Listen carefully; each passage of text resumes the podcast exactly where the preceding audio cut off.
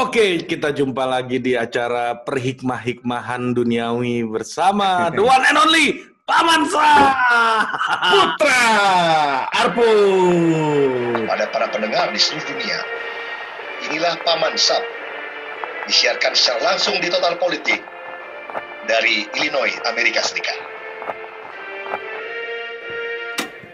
Kepada para ponakan Paman Sab yang menonton channel Total Politik, jangan cuma ditonton, tapi juga di-subscribe. Karena dengan bertambahnya subscriber, Paman tambah semangat untuk membahas hal-hal yang tidak penting bersama Arput Ari Putra. Subscribe, tekan tombol lonceng, dan ting! Ah, gimana Paman? Ulang lagi dong. Oh, udah udah. Baik, baik, baik. Gimana? Kemarin kita ini ya, bertemu dalam mimpi ya. Iya, bertemu dalam mimpi. Akhirnya kita terbangun dan ternyata mimpi. Ya, Paman juga hebat juga teknologi sekarang ya. Udah bisa mengedit sedemikian rupa ya. Iya, mimpi pun bisa kita sedot pakai eh, ini. Iya. Dan editannya tuh rapi tuh, nggak kelihatan backgroundnya. Seolah Paman di Kalibata memang. Luar biasa. Iya, iya, iya, iya. Itu rapi sekali tuh. Pakai software apa itu? Oh, Software apa itu? ada software eh, ini eh, apa namanya? Nanti paman ketemu sendiri lah itu software tuh. Iya, iya. Nah, betul. Jadi eh, gimana nih per- eh, apa namanya perjalanan paman kayaknya kemarin di Instagram saya lihat ke Niagara Falls nih kemarin. Iya, nanti Paman akan berbagi safari. Ini safari nature, bukan safari politik. Tapi dari case Niagara itu juga kita bisa belajar politik. Bagaimana satu apa namanya? Oh, iya belajar ini Westphalia Agreement Effect. Gara-gara konsep negara bangsa, satu wonderful daripada eh, ciptaan Tuhan gitu ya, satu keajaiban ciptaan Tuhan itu harus eh, mengalami pembelahan karena nation gitu. Hmm. Jadi aliran sungainya itu dari Amerika nih. ya ya. Eh, aliran sungainya dari Amerika tiba-tiba oh, patah gitu ya. Mungkin dulu satu ini tapi begini gitu. Jadi Hmm. jatuh lah nih. Nah sungainya dari Amerika tapi dinikmatinya dari Kanada aja. Setengah sungainya, setengah sungai jatuhnya itu setengahnya Kanada, setengahnya Amerika. Ya. Jadi Ya. eh, nah akhirnya bayangkan ya, karena konsep negara bangsa ciptaan Tuhan ini jadi menikmatinya berbeda. Oke. Dia orang Kanada bisa menikmati Niagara Falls secara lengkap gitu, baik yang uh, American Fall-nya maupun yang uh, apa namanya Suhorse Fall. Jadi dia ada Suhorse Fall. Jadi seperti ladam gitu. Nah, jadi jatuh gitu, sep. Nah, nah, di bawahnya itu jatuh di sungai. Nah, bagi dua kan Kanada sama Amerika. Nah, orang Kanada bisa menikmati secara sempurna seluruh air terjun ini. Nah, orang Amerika nggak bisa. Tapi Amerika kira memilih membangun jembatan, jadi buat jembatan setengah gitu untuk bisa lihat tuh Niagara Fall. Oh, Oke. Nah, Oh itu dibikin- ceritanya kenapa Iya. jembatannya sampai Ada jembatan aja, setengah ya. aja supaya Iya, dia bisa iya, menikmati gitu. Itu Iya, iya. dan eh, di- bagi Amerika, nah di sisi Kanada itu nggak, maksudnya dia dia ada jalan umum juga gitu. Jadi maksudnya itu kayak kita lihat lembah aja pak, jalan umum ada gitu.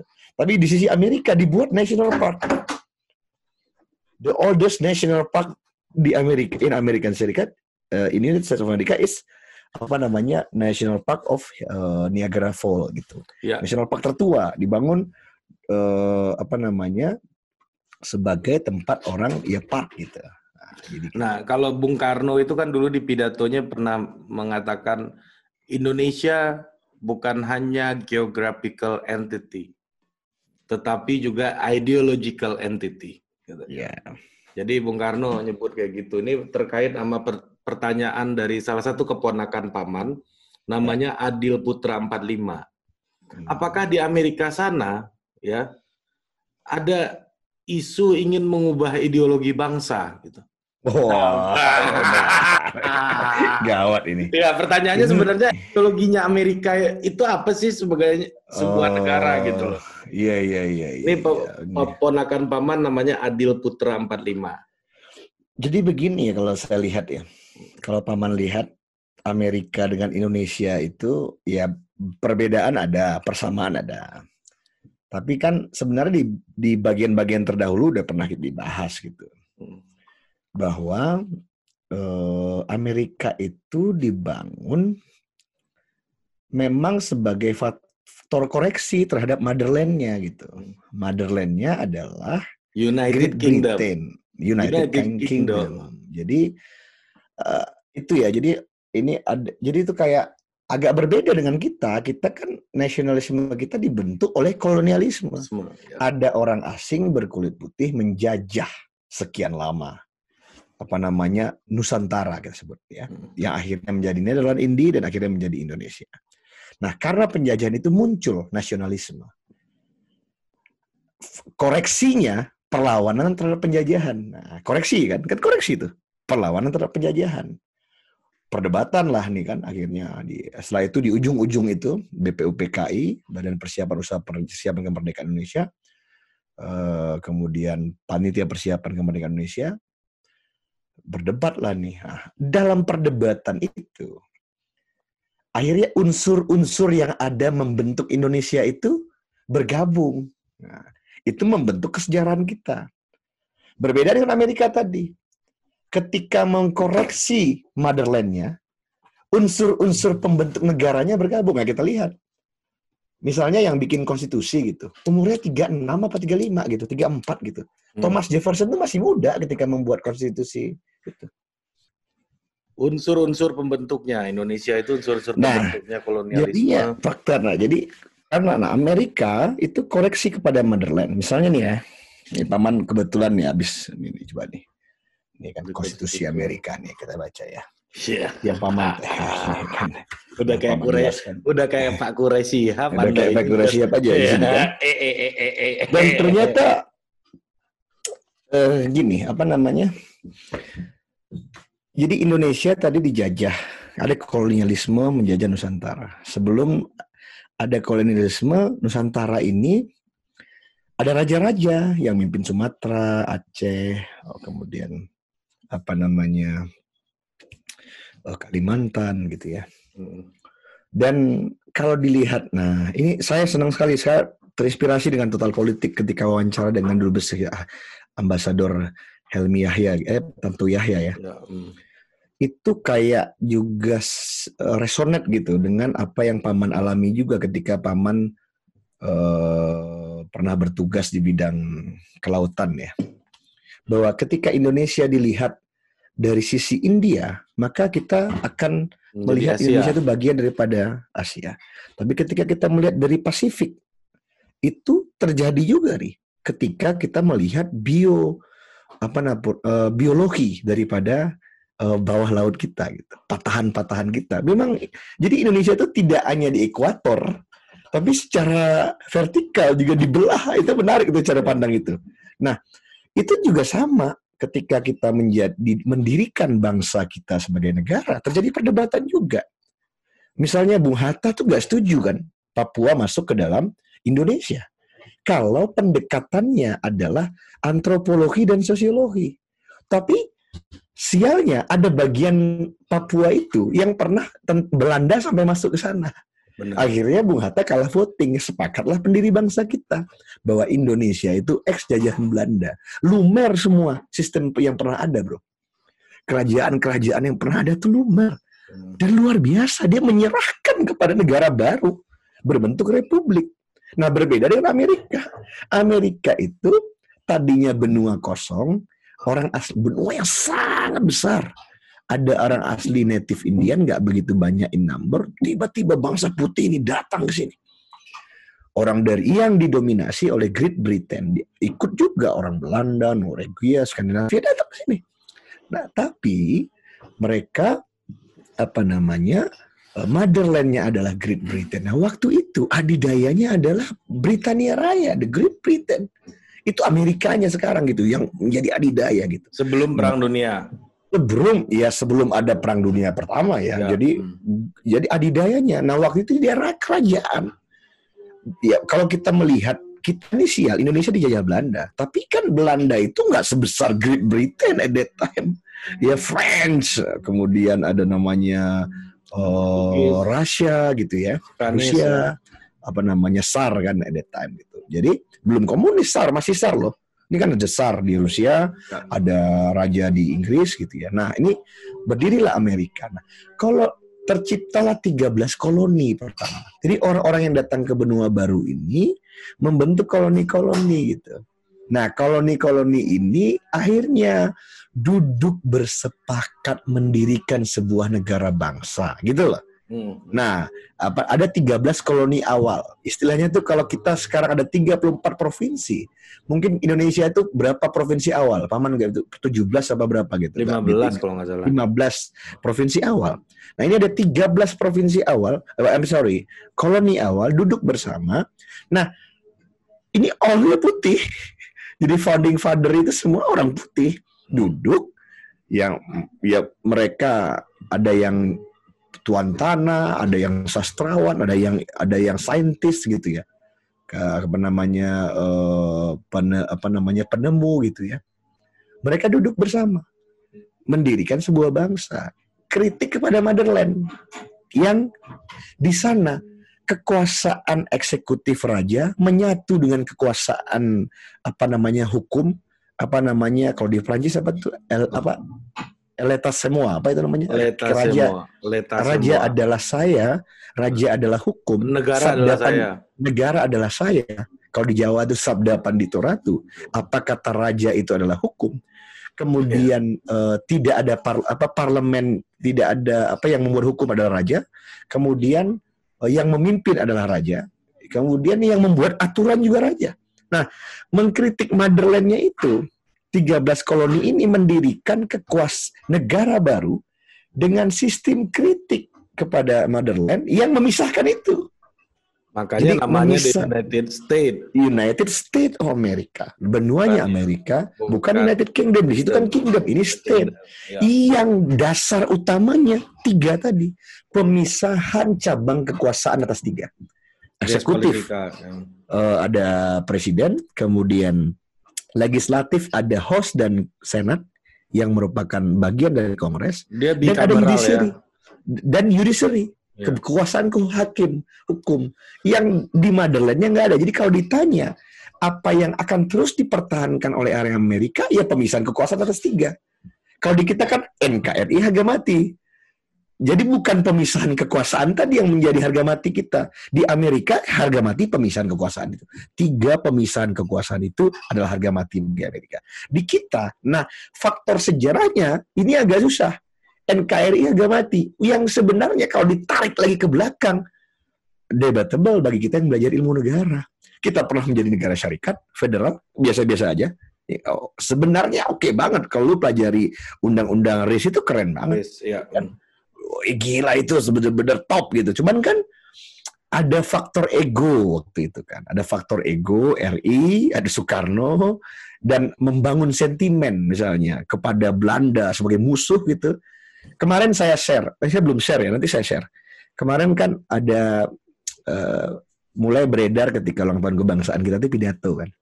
Hmm. Pidato Bung Hatta di Belanda gitu. Wah itu saya menggambarkan banget. Dan ada Sultan Hamid juga tuh Ya. itu file baru keluar sekarang dulu belum pernah ada dan mungkin itu bisa menggambarkan kesejarahan kita juga bayangkan Bung Hatta pidato berteriak merdeka dan ada Belanda-Belanda sana dan dalam pidatonya Bung Hatta mengatakan kepada warga negara Belanda yang bersimpati kepada perjuangan kita artinya apa ti- kan nggak monolitik Ya. So, kalau kita sekarang versi sejarah kita mulai Belandanya monolitik. Ya. ini negara bajingan penjajah menghisap kita kita cerai.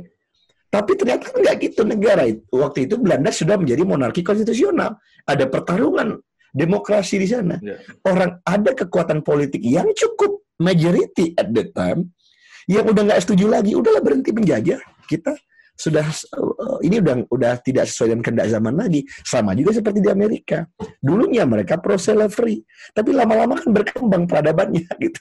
Lama-lama slavery itu di enslave oleh Lincoln kemudian sekarang jadi kayak apa namanya ya, slavery itu hari gini lu memperbudak orang sama juga hari gini lu menjajah gitu. Jadi kalau di tanah motherland Belanda waktu itu ada kekuatan internal juga yang nggak setuju lagi Belanda dia melakukan penjajahan stop gitu. Lu coba nah, nonton film dokumenter, mungkin lu udah pernah nonton namanya Indonesia Calling. Yang bikin tuh Yoris Evans. Itu ada di nah, YouTube itu. Coba ya, coba lihat deh ya. cerita dia mencoba mengkritik bahwa tidak semua orang putih itu jahat katanya. Iya, nah artinya itu ya sama nah, maksud, yang mau, sama omongan paman nah, ini. Ma maksud gua kalau versi sejarah kita pelajari yang dipelajari sampai sekarang, seluruh Belanda penjahat. Iya kan? Dia menghisap. Wah, dan itu nasionalisme dan itu luar biasa ya. Nah, kalau kita mengikuti sentimen kita kemakan.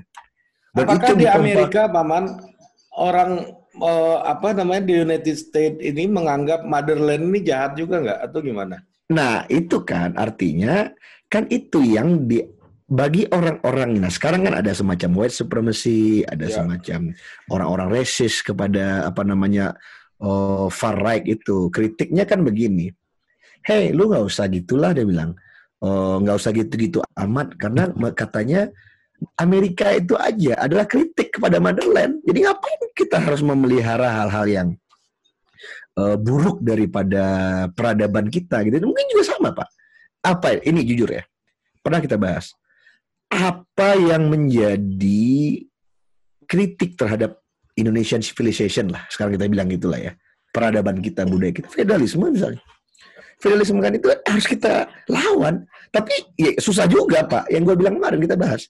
Begitu belum jadi presiden, Jokowi adalah kita. Begitu jadi presiden, presiden Jokowi. Kita nggak berani manggil Jokowi-Jokowi lagi. Hmm. gitu maksudnya kan. Ya, ya, ya. Itu ya susah. Tapi kan kita harus mereform juga bahwa itu tidak baik gitu loh. Dan sebenarnya Bung Karno juga udah bilang dia nggak mau dipanggil Pak, dia nggak mau walaupun ketika udah demokrasi terpimpin dia udah dipanggil Paduka yang mulia. Hmm. Tapi ketika awal merdeka kan dia dipanggil Bung Karno. Hmm. Ya kan? Kalau di Amerika His Majesty. Nggak mau dipanggil His yeah. Majesty, maunya Mr. President. Sebenarnya yeah. kan Bung itu sama kayak Mr. President. Harusnya kan kalau kita konsisten menerapkan eh, tradisi yang sudah dibangun oleh Bung Karno dan Bung Hatta, harusnya Bung SBY, Bung Harto, Bung, Bung Jokowi, ah, Bung Bowo. Uh, Apakah ya, Anda gue, berani memanggil Bung nah, Bowo? Iya, pada akhirnya kan gue gini loh, gue misalnya, gue akan kena tekanan sosial di partai kalau manggil yang semua orang manggil Pak Prabowo Bapak. Iya kan ya gue waktu itu sempat panggil Mas Bowo tapi nggak nggak melekat namanya. Iya iya begitu maksud gue ya gue ya karena gue merasa itu hmm. keyakinan gue, ya gue tulis aja manggil Mas Bowo.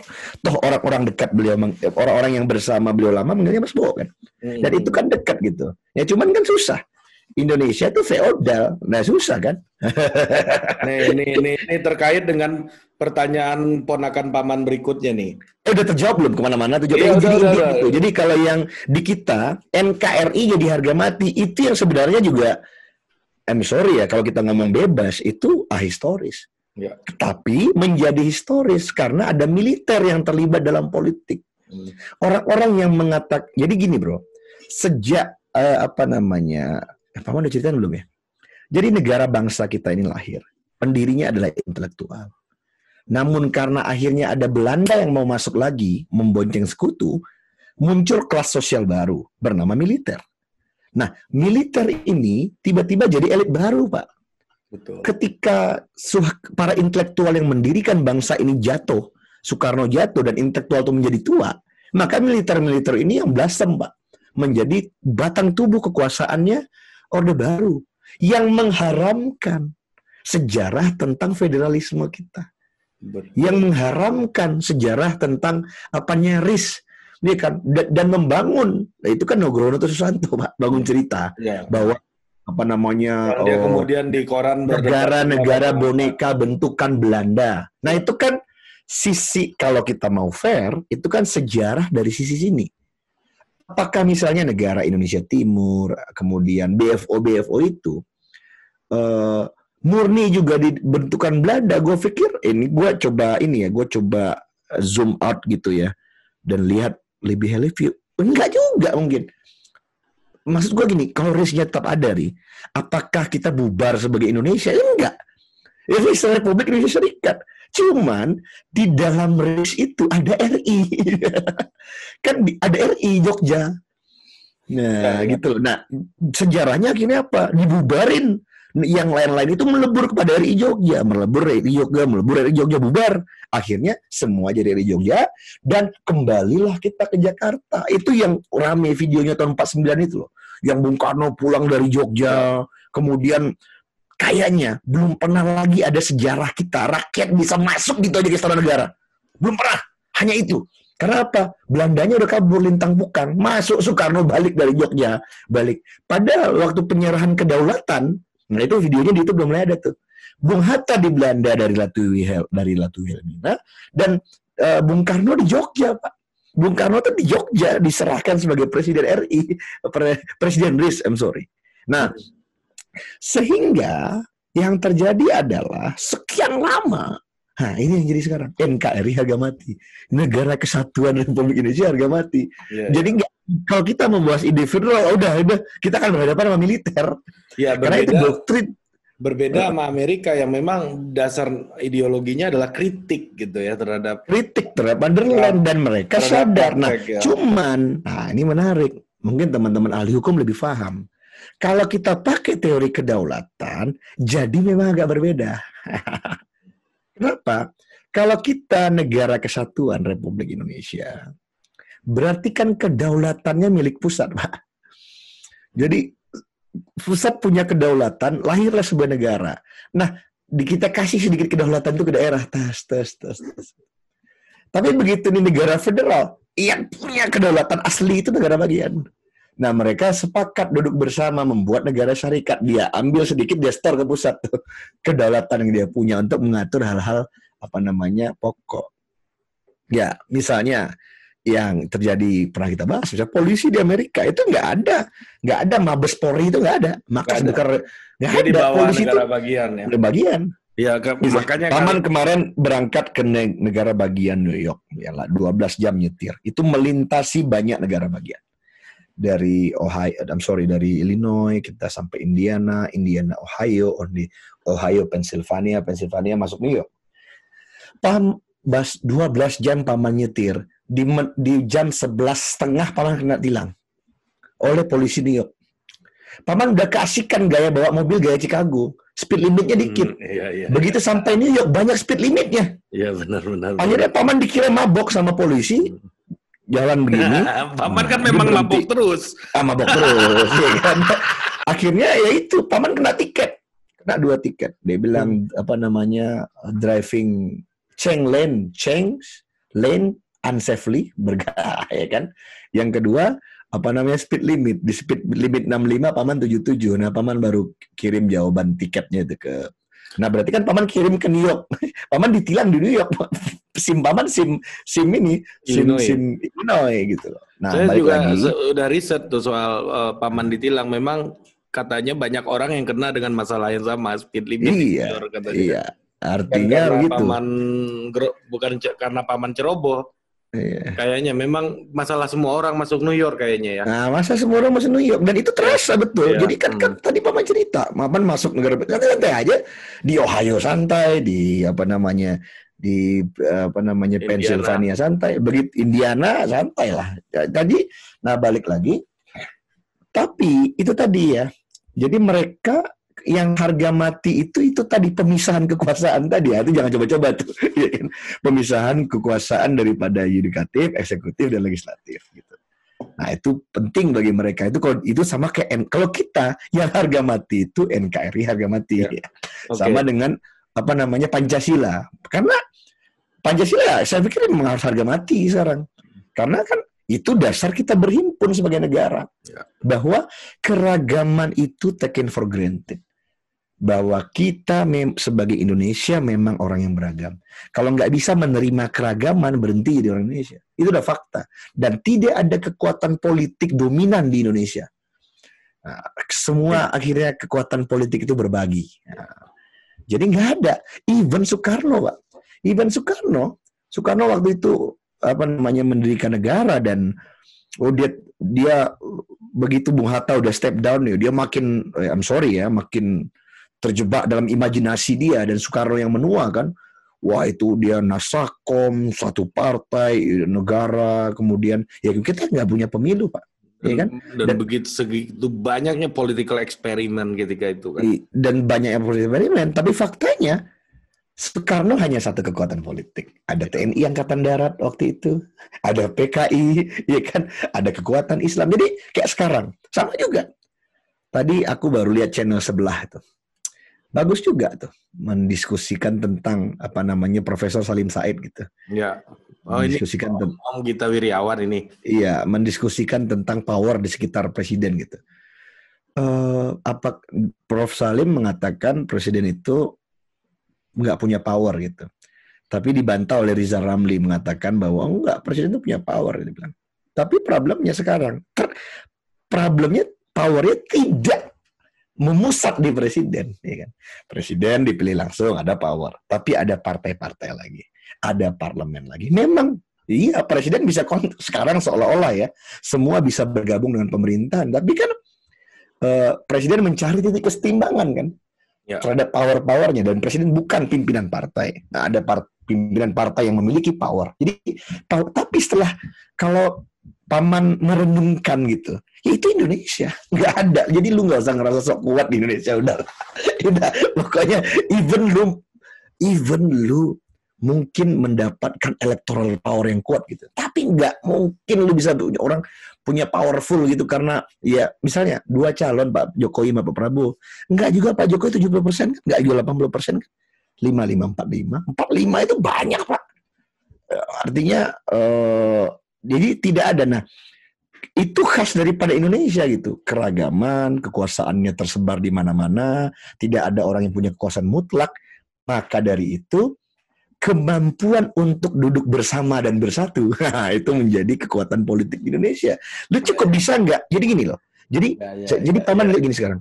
Kalau lu mau jadi top di Indonesia, lu justru orang yang makin bisa lu ngajak orang kumpul bareng lu, lu bisa powerful. Jadi kekuatan lu duduk bersama, mendengarkan, menegosiasikan perbedaan, duduk. Nah, sehingga lu kumpul bareng. Nah, itu itu skill. Karena Indonesia berdiri seperti itu. Nah, berbeda dengan Amerika Amerika lain lagi pak, ya kan? Dia yang sebenarnya nggak ragam-ragam amat. Almost waktu itu kan putih pendirinya, orang-orang putih. Nah, muncul para slave, orang-orang dari Afrika, tapi nanti ada kesadaran dari orang putih itu sendiri kan, dia enslave. Nah, karena nggak sesuai dengan konstitusinya yang mengatakan men, men create equal. Bayangkan di sebuah negara yang konstitusinya men create equal, masa ada perbudakan gitu.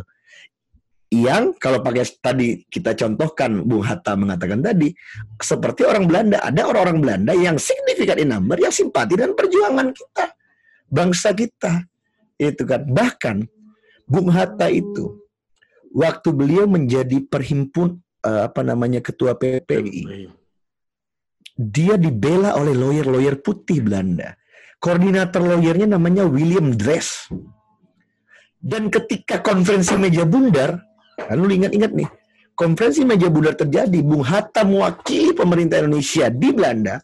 Lu tahu siapa Prime Minister Belanda waktu itu? William Dress, Pak.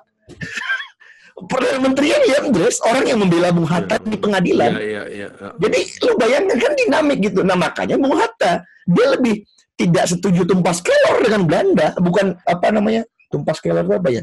Ya, uh, ber, gitu.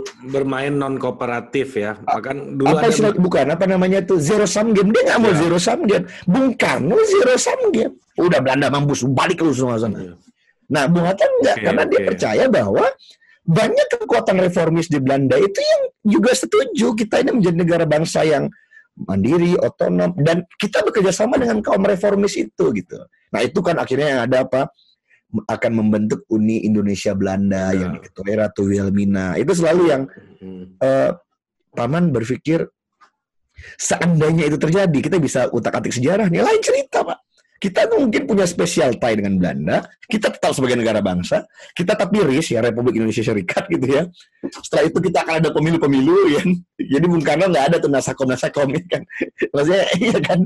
Terus kita sama Belanda khusus dan mungkin ya tetap di sekolah-sekolah kita di Bukit Tinggi, di Riau, di Makassar itu ada bule-bule aja, Pak. Kurikulum kita Belanda, kita mungkin uh, seperti orang Maroko kepada orang Prancis. Kepada Prancis ya kan. Hmm. Akhirnya orang kita tuh pasti bisa tuh bahasa Belanda, bahasa Perancis, bahasa Inggris. Ya, ya kan? Di samping bahasa Indonesia sendiri. Cuman kan, terus dihabisi, Pak. Itu kan, waduh, sadis lah. Pokoknya sadis lah. Itu kan istilahnya menteng itu. Semua itu rumah orang Belanda, rumah orang kaya Belanda.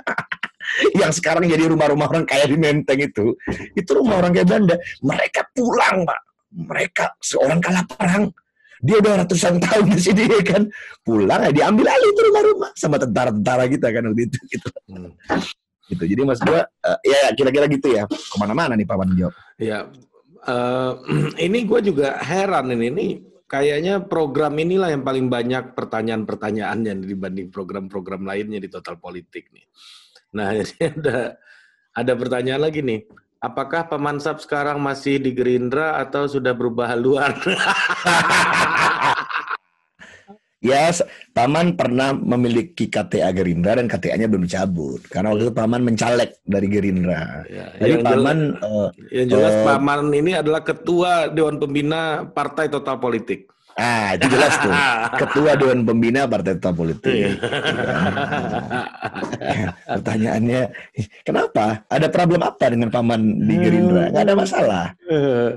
Karena begini kadang-kadang. Nah ini menarik juga ya. Kemarin gara-gara lu memperkenalkan gua sama Panji, gua jadi nonton-nonton Panji sekarang. Gua jarang nonton Panji itu. Yang menarik, gue menganalisa para ini. Banyak para penggemar Panji yang gini, bilangnya kira-kira gini. Bener tuh kan, Panji mendingan stand up. Kalau Panji terjun politik, nggak usah deh gitu. Jadi kita justru melihat Panji dengan kebenaran politik. Begitu Panji mengambil langkah politik, kita jadi nggak suka sama Panji. Hmm. Tapi begitu Panji sudah nggak bahas politik, dia nonton stand up Panji lagi. Nah, hmm. itu mungkin pertanyaan yang tadi itu sama tuh. Hmm. emang kenapa emang ya Paman di Gerindra nggak mau dengar omongan Paman? Terus ketika Paman misalnya Paman nggak di Gerindra lagi, misalnya, oh Paman bagus-bagus kawan kita, nah itu kan susah. ya, itu kan artinya menurut saya ada kebenaran politik yang membatasi kita. Karena hmm. Paman ini bukan NU, saya nggak mau dengerin Paman karena saya NU. Karena Paman bukan Muhammadiyah, saya Muhammadiyah nggak usah dengan Paman. Nah, kalau pakai teori yang tadi belum sempurna ke Indonesiaan kita itu. argumentum argumentum et vericondiam itu. Ah, argumentum et vericondiam. Ya. ya. apa apa namanya fallacy of thinking. Iya, fallacy sesat pikir. Nah, ya, okay. ya, tapi nggak gitu juga. Ya cuman nggak iya. apa-apa, nggak apa-apa. Kan gini, kita ini masih muda. Negara kita baru 75. Amerika aja udah ratusan tahun, ya kan. Kemudian membuat orang bisa jadi dewasa dalam politik itu memang jangankan Indonesia, Amerika aja masih belajar gitu ya. Tapi menurut paman itu kayaknya perenungan paman ya. Jadi kalau lu belum bisa duduk dengan orang yang berbeda dengan lu, lu belum orang Indonesia menurut gua. Karena Indonesia kan memang berbeda-beda gitu loh. Nah, jadi itu tuh. Jadi kalau lu mau menjadi the, the most powerful man in Indonesia, you have to be a man that can sit with anyone, uh, anytime, any place. Jadi nah. makin lu tuh ketemu sama itu itu aja, lu makin gak bisa memimpin di Indonesia menurut gua. Gua, gua... Lu cebong, lu main sama cebong-cebong doang, lu gak bisa mimpin udah lah.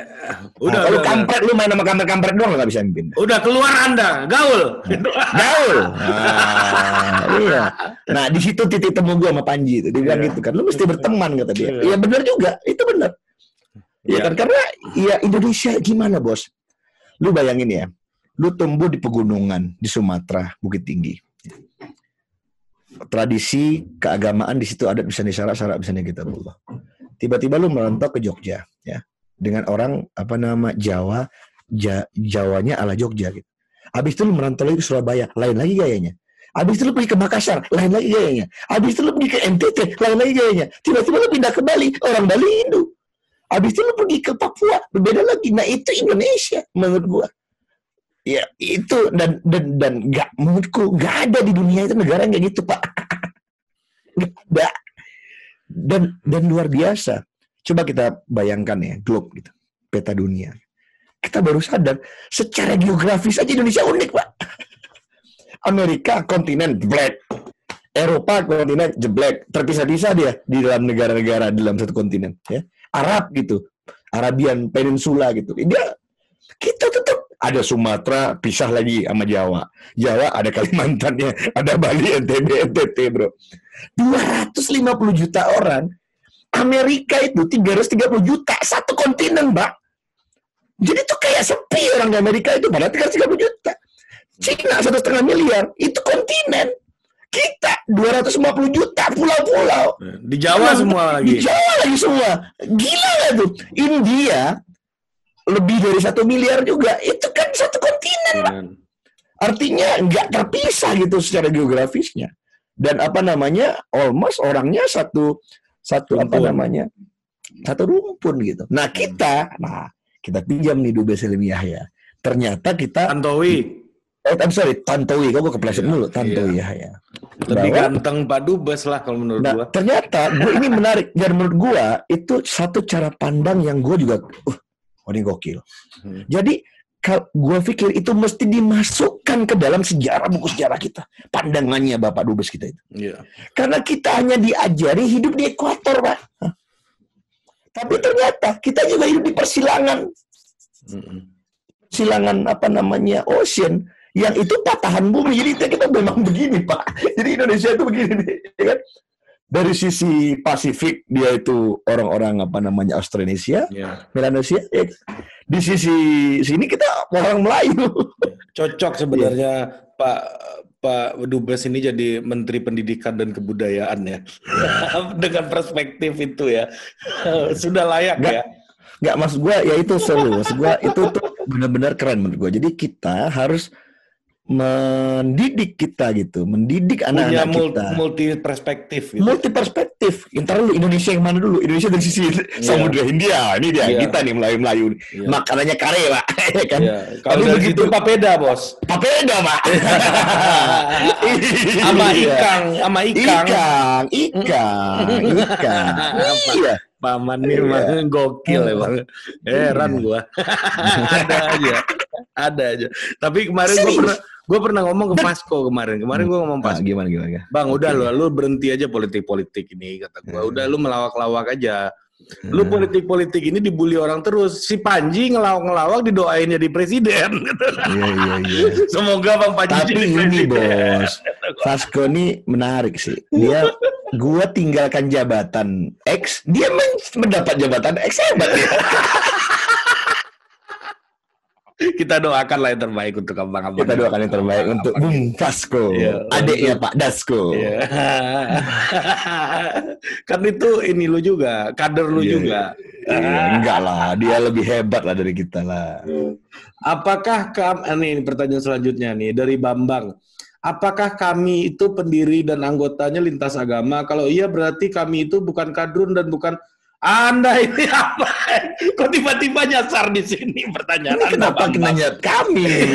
Bambi besok itu, Mas Bambang. Besok Vasco bahas kami sama sama total politik nanti ditonton. Oh iya iya. iya. Gua Gitu mau aja promo. tanyanya. Gue mau promo sebenarnya, mau promo aja, mau Iya, ada iya. konten gue wawancara Vasco tentang kami, ya, Kami. ya, nih, mau tanya paman dari Lukman Adi, ah Lukman Adi ini agak rajin nih nanya ke paman. Apakah di Indonesia partainya punya ideologi kayak di Amerika, punya ideologi dalam artian Paham. karena kok di Amerika itu ada konservatif, liberal. Apakah karena kebanyakan partai membuat kita itu susah untuk menemukan ideologi kita? Kalau di Amerika kan multi eh, apa dua partai, jadi eh, kalau nggak biner gitu ya, kalau nggak Iya iya iya. hitam putih gitu kan. Iya iya. iya. Nah, eh, kira-kira gimana Paman? Apa Jadi gini, ini Oh, paman bisa jawab dua versi nih. Jawaban versi keyakinan paman dulu atau keyakinan paman sekarang? Ah, yang penting Paman masih yakin itu aja.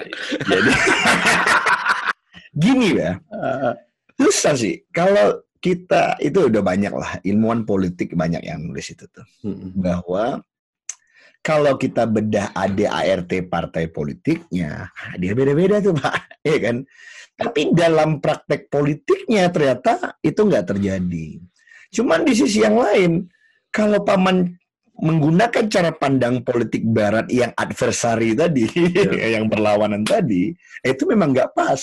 Hmm. Tapi setelah gue pikir-pikir sekarang nih ya, eh, jangan-jangan ya memang itu Indonesia pak. Iya, iya. Makin gado-gado itu dari makanan aja gado-gado, Pak. Sinkretik ya. Iya, jadi memang sinkretik, ya susah. Mas gue gini ya, lu bayangin ya. Gue berkepikiran gini nih. Aduh, gue punya pikiran menarik nih. Karena dua partai, jadi orang A, kalau nggak B, oke? Dan konsisten, Pak. Jadi kalau misalnya Donald Trump kampanye untuk senator di negara bagian dia misal Arizona atau misalnya Wisconsin, dia mengkampanyekan senator di negara bagian yang satu aliran sama partainya. Oke. Oke. Dan dia mengkampanyekan gubernur, tentu yang separtai sama dia. Betul. Ini cuma tektok tektok lu bayangin nih kayak binar gitu, tek tek tek tek gitu kan. Iya. Lu bayangin di kita, Pak. Di nasional dia berkoalisi, di gubernur dia berlawanan, nanti di kabupaten X dia ada 500 kabupatennya. Itu berapa permutasi tuh, Pak? Lebih banyak Pastinya banyak banget. Iya, iya, iya. Peluangnya Artinya, banyak macam-macam. Nggak bisa misalnya gini ya. Polanya. bis- nggak terjadi misalnya Pak Jokowi mengendorse apa namanya Kepala eh, daerah. kepala daerah eh, dari PAN di provinsi Jawa Barat. Sementara Donald Trump harus bisa mengendorse gubernur dari demo dari Republik di eh, provinsi lain, di state lain gitu. Kenapa? Karena begitu di atas sama provinsi beda, di kabupaten beda. Produced by Total Politik and powered by haluan.co.